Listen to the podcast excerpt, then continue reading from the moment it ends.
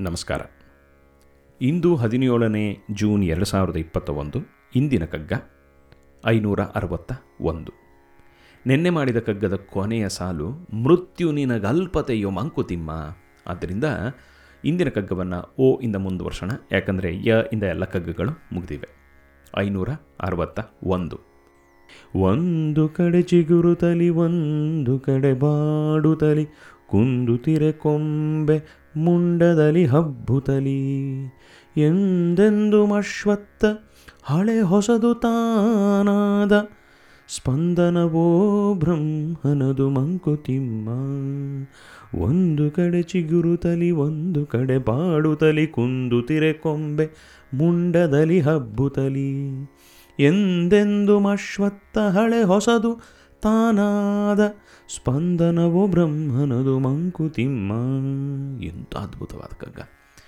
ಒಂದು ಕಡೆ ಚಿಗುರುತಲಿ ಒಂದು ಕಡೆ ಬಾಡುತಲಿ ಕುಂದುತಿರೆ ಕೊಂಬೆ ಮುಂಡದಲ್ಲಿ ಹಬ್ಬುತಲಿ ಎಂದೆಂದು ಅಶ್ವತ್ಥ ಹಳೆ ಹೊಸದು ತಾನಾದ ಸ್ಪಂದನವೋ ಬ್ರಹ್ಮನದು ಮಂಕುತಿಮ್ಮ. ಸ್ಪಂದನವೋ ಬ್ರಹ್ಮನದು ಮಂಕುತಿಮ್ಮ.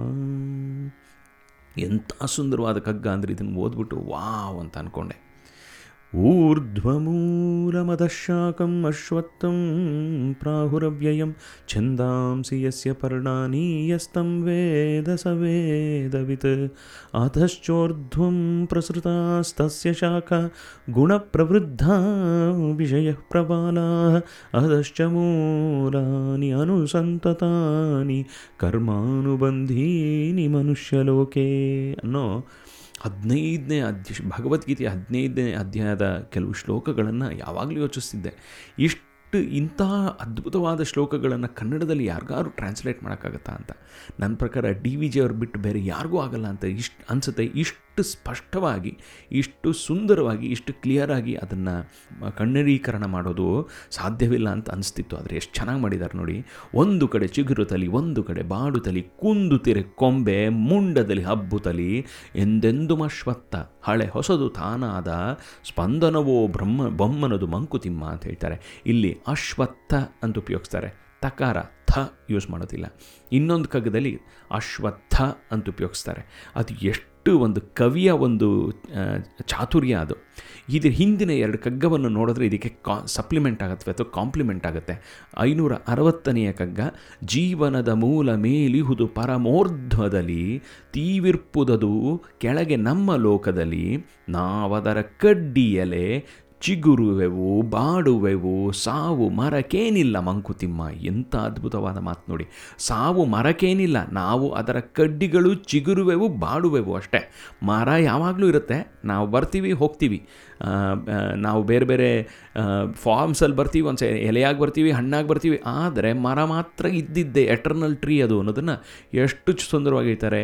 ಜೀವನದ ಮೂಲ ಮೇಲಿಹುದು ಪರಮೋರ್ಧ್ವದಲ್ಲಿ ತೀವಿರ್ಪುದದು ಕೆಳಗೆ ನಮ್ಮ ಲೋಕದಲ್ಲಿ ನಾವದರ ಕಡ್ಡಿಯಲೆ ಚಿಗುರುವೆವು, ಬಾಡುವೆವು, ಸಾವು ಮರಕೆಲ್ಲಿ ಮರಕೇನಿಲ್ಲ ಮಂಕುತಿಮ್ಮ ಅಂತ ಅದ್ಭುತವಾಗಿ ಹೇಳ್ತಾರೆ. ಅದರ ಹಿಂದಿನ ಕಗ್ಗ ಐನೂರ ಐವತ್ತೊಂಬತ್ತನೇ ಕಗ್ಗದಲ್ಲಿ ಹೇಳ್ತಾರೆ ಪರಮ ಪದದಲ್ಲಿ ನೋಡು ಬೇರುಗಳು ವ್ಯೋಮದಲ್ಲಿ ಊರ್ಧ್ವಮೂಲ ಮದಶಾಕಂ ಅನ್ನೋದನ್ನ ಎಷ್ಟು ಚೆನ್ನಾಗಿ ಹೇಳ್ತಾರೆ. ಪರಮ ಪದದಲ್ಲಿ ನೋಡು ಬೇರುಗಳು ವ್ಯೋಮದಲ್ಲಿ, ಧರೆಗಿಳಿದ ಕೊಂಬೆ ರಂಬೆಗಳು, ಬಿಳಲುಗಳು ಚಿರಜೀವಿ ವೃಕ್ಷವಿದು ವಿಶ್ವ ಜೀವಾಶ್ವತ್ಥ ಇಲ್ಲಿ ನೋಡಿ, ಅಶ್ವತ್ಥ ಅಂತ ಉಪಯೋಗಿಸ್ತಾರೆ.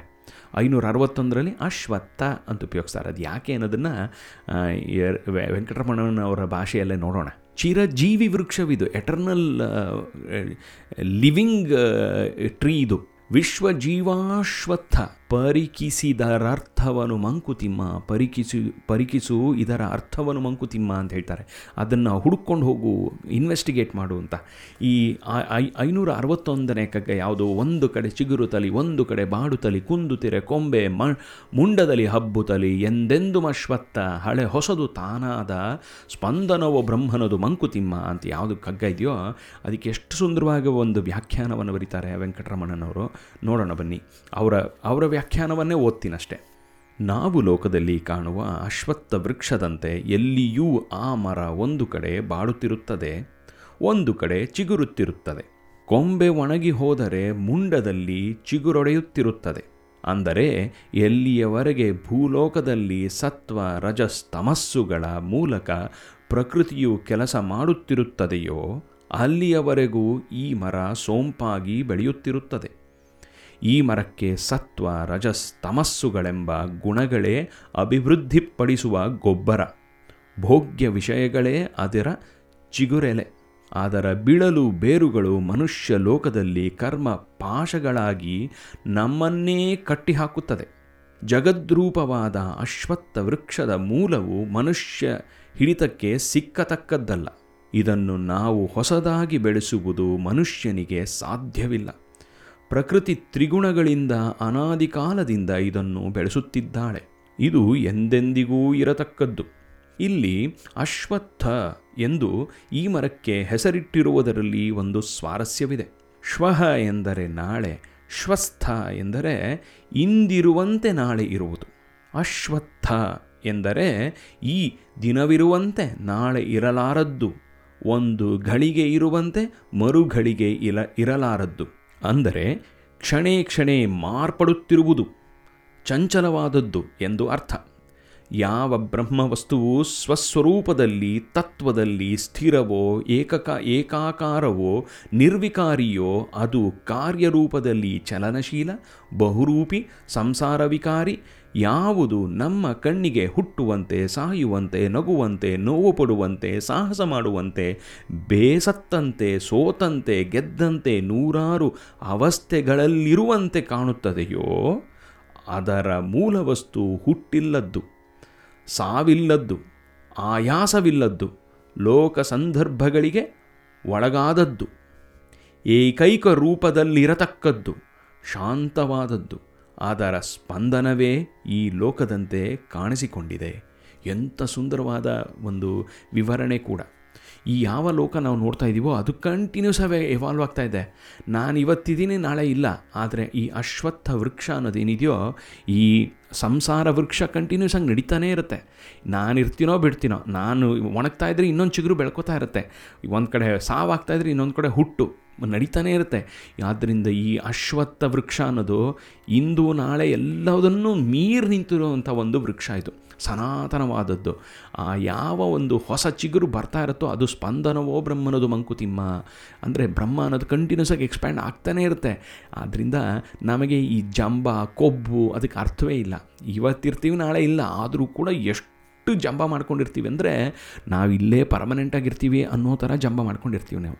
ಎಷ್ಟು ಸುಂದರವಾಗಿರ್ತಾರೆ ನೋಡಿ, ನಮ್ಮ ಹದಿನೈದನೇ ಅಧ್ಯಾಯ ಭಗವದ್ಗೀತೆ ಹದಿನೈದನೇ ಅಧ್ಯಾಯವನ್ನು ಇಷ್ಟು ಸುಲಭವಾಗಿ, ಅಂದರೆ ಮೊದಲನೇ ಕೆಲವು ಶ್ಲೋಕಗಳನ್ನು ಇಷ್ಟು ಸುಲಭವಾಗಿ ವಿಶ್ಲೇಷಣೆ ಅಥವಾ ಕನ್ನಡದಲ್ಲಿ ಅಥವಾ ಬೇರೆ ಯಾವುದೇ ಭಾಷೆದ, ಭಾಷೆಯಲ್ಲೂ ಬರೆಯೋದು ಕಷ್ಟ ಅನಿಸಿದ್ರು ಕೂಡ ಎಷ್ಟು ಸುಂದರವಾಗಿ ಬರ್ದಿದ್ದಾರೆ ಡಿ ವಿ ಅವರು. ಮತ್ತೊಮ್ಮೆ ಓದೋಣ. ಒಂದು ಕಡೆ ಚಿಗುರು ತಲೆ, ಒಂದು ಕಡೆ ಬಾಡು ತಲೆ ಕುಂದುತಿರೆ ಕೊಂಬೆ, ಮುಂಡದಲ್ಲಿ ಹಬ್ಬುತ್ತಲಿ ಎಂದೆಂದು ಮಶ್ವತ್ತ ಹಳೆ ಹೊಸದು ತಾನಾದ, ಸ್ಪಂದನವೋ ಬ್ರಹ್ಮನದು ಮಂಕುತಿಮ್ಮ, ಸ್ಪಂದನವೋ ಬ್ರಹ್ಮನದು ಮಂಕುತಿಮ್ಮ. ಈ ಅದ್ಭುತವಾದ ಕಗ್ಗವನ್ನು ಕೊಟ್ಟಂಥ ಡಿ ವಿ ಜಿ ಅವ್ರಿಗೆ ನಮನಗಳನ್ನು ತಿಳಿಸ್ತಾ ಇಲ್ಲಿಗೆ ನಿಲ್ಲಿಸ್ತೇನೆ. ನಾಳೆ ಮತ್ತೊಂದು ಕದ್ದು ಕಗ್ಗದೊಂದಿಗೆ ಭೇಟಿ ಆಗೋಣ. ಅಲ್ಲಿ ತನಕ ಆನಂದವಾಗಿರಿ, ಖುಷಿಯಾಗಿರಿ, ಸಂತೋಷವಾಗಿರಿ ಸೇಫ್ ಆಗಿರಿ